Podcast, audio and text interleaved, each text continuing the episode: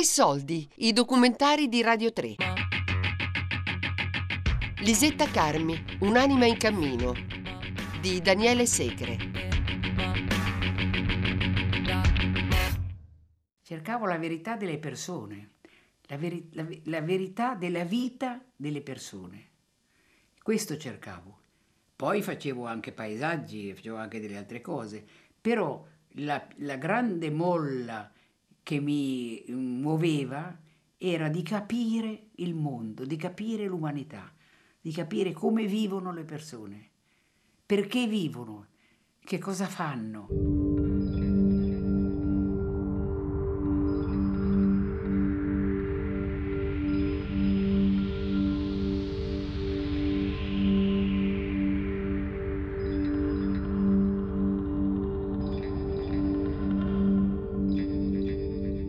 Direttore dell'ANSA di Genova un giorno mi ha telefonato e mi ha detto senta Lisetta, io vorrei andare a intervistare es- Esra Pound a Sant'Ambrogio di Rapallo.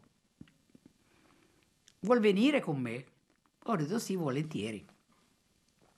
E siamo partiti l'11 di febbraio, pioveva, era una giornata buia, molto buia e fredda. Siamo partiti in macchina e siamo andati a Rapallo e siamo saliti a Sant'Ambrogio, dove abitava Ezra Pound, in una casetta eh, molto vecchia, ma molto carina, tutta scrostata, con una porta verde appena dipinta, in mezzo agli ulivi. Allora andiamo a bussare alla porta della, della casa di Ezra Pound, eh, nessuno, muto. Bussiamo di nuovo, muto, non rispondeva nessuno. Allora siamo andati in un'altra casetta vicina dove c'era un vecchietto, un vecchietto mezzo arteriosclerotico, piccolo piccolo, che ha detto sì sì, il poeta c'è, ma è malato, è malato, ma adesso mi metto le scarpe e vengo, vi accompagno. Allora si è messo le scarpe e è salito su per queste scalette in mezzo agli ulivi ed è venuto con noi. E abbiamo bussato ancora e certo, il, il, il, direttore dell'ANSA diceva ma non c'è, non c'è perché non risponde nessuno. Stavamo per andarcene quando dietro alla porta si è sentito come un rumore, un fre, uno sfregolio. E allora io ho preso la laica, avevo portato la laica con un negativo da 400 ASA, l'ho messa a fuoco por- sulla porta e ho aspettato lentamente la porta si è aperta così, proprio lentissima, ed è apparsa questa figura di Ezra Pound.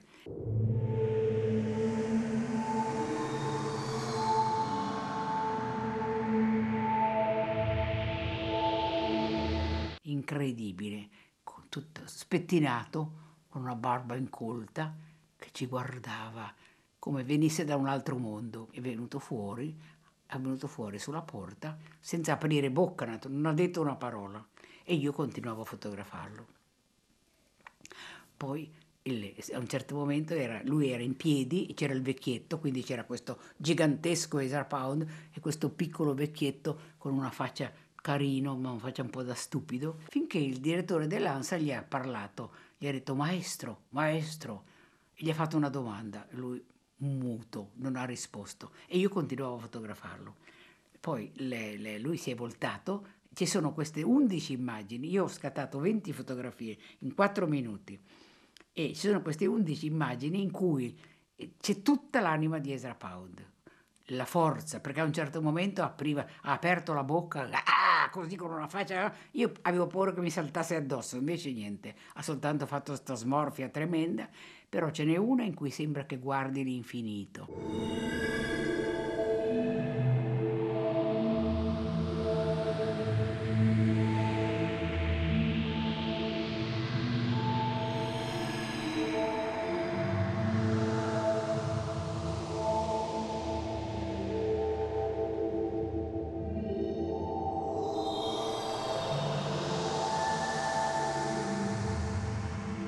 A un certo momento è arrivata la donna di servizio che era andata a, a, a, a Genova e dice maestro, maestro, ma cosa fa lei qua fuori che è malato?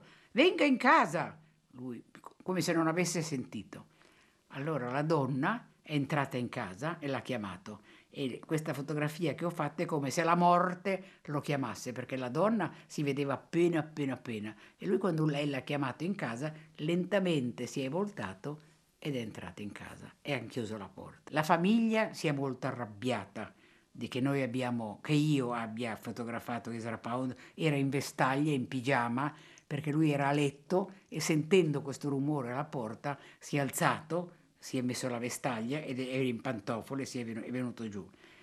Però poi, quando hanno, perché io le fotografie poi le ho, gliele ho mandate alla famiglia, quando hanno visto le fotografie sono rimasti molto colpiti.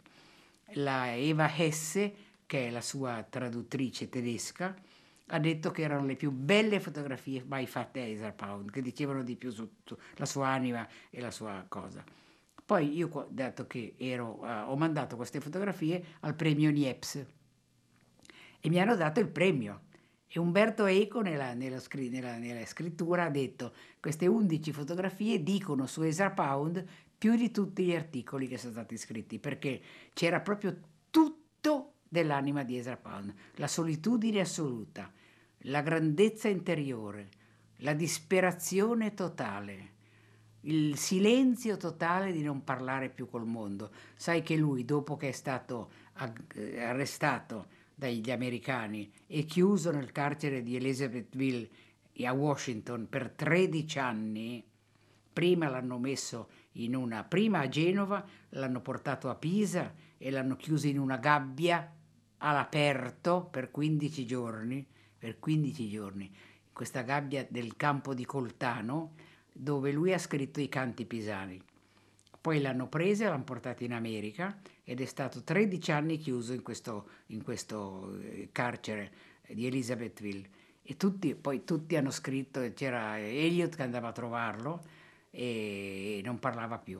Era entrato nel totale silenzio e nel libro mio che ho, che ho fatto su Ezra Pound c'è una pagina che lui dice non io ho scelto il silenzio, il silenzio mi ha sequestrato, perché lui è entrato nel silenzio in questi 13 anni. Poi dopo 13 anni lo hanno liberato, per, hanno fatto una petizione tutti gli intellettuali italiani, americani, eccetera, e l'hanno liberato. Ed è tornato in Italia ed è andato a vivere a Sant'Ambrogio.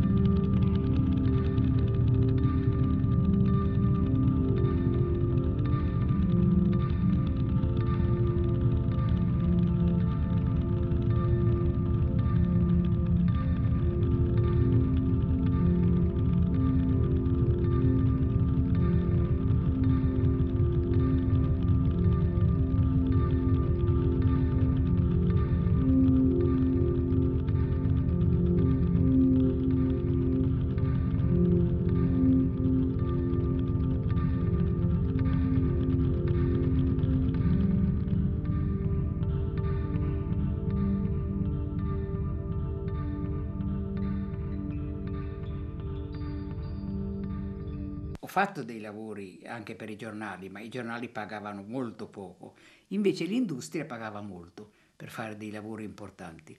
E quando sono stata chiamata a fare dei lavori importanti per l'industria, pagata molto bene, ho smesso di fare la fotografa. Mi ha chiamato Babaji nel 76 e ho interrotto mia, il mio lavoro di fotografo, quindi dal 60 al 76-77 più o meno 77-78. 18 anni.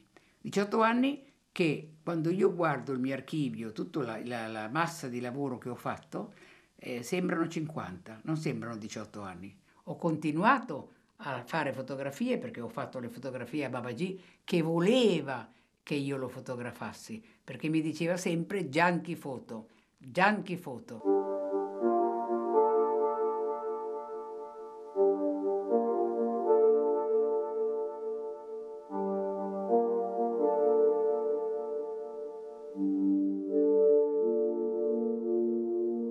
Fare l'ashram è stato molto difficile, mm, difficilissimo, perché eh, creare un luogo dove ci sia un'energia spirituale è molto difficile.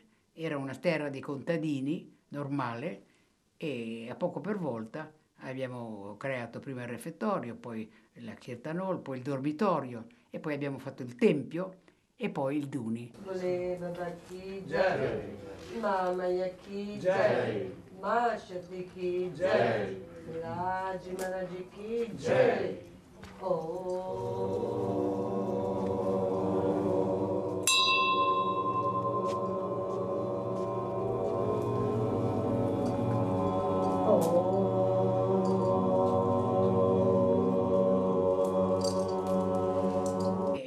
Ashram che è stato fatto in Occidente. È molto importante l'ashram di Cisternino. Sono passate di qua migliaia di persone da tutto il mondo, da tutto il mondo. Oh.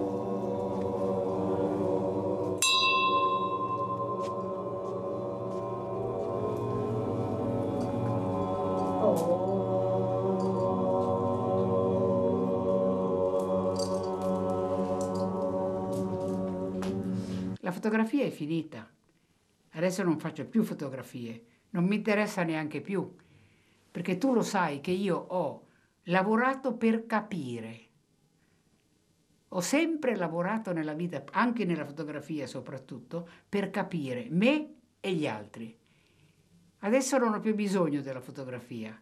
Adesso il mio rapporto con gli altri è un rapporto diretto. Vedo l'anima delle persone, ma veramente, quando guardo le persone vedo l'anima delle persone e se hanno bisogno di me le aiuto sempre. Quindi la fotografia non è più il mio mezzo di crescita e quindi non fotografo più.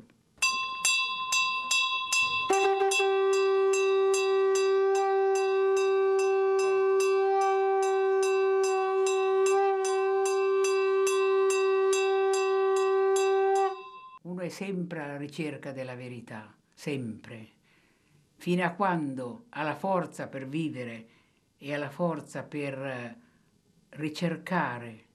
L'anima è sempre in cammino, sempre, non si ferma mai.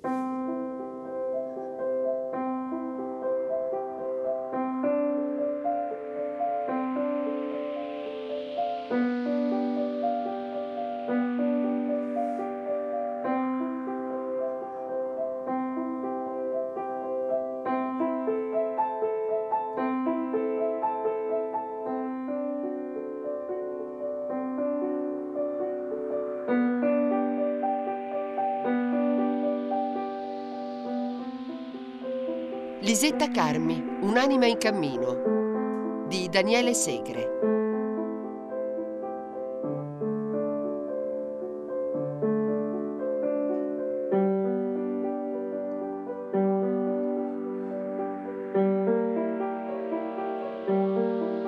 Tre soldi è un programma a cura di Fabiana Carobolante, Daria Corrias, Giulia Nucci.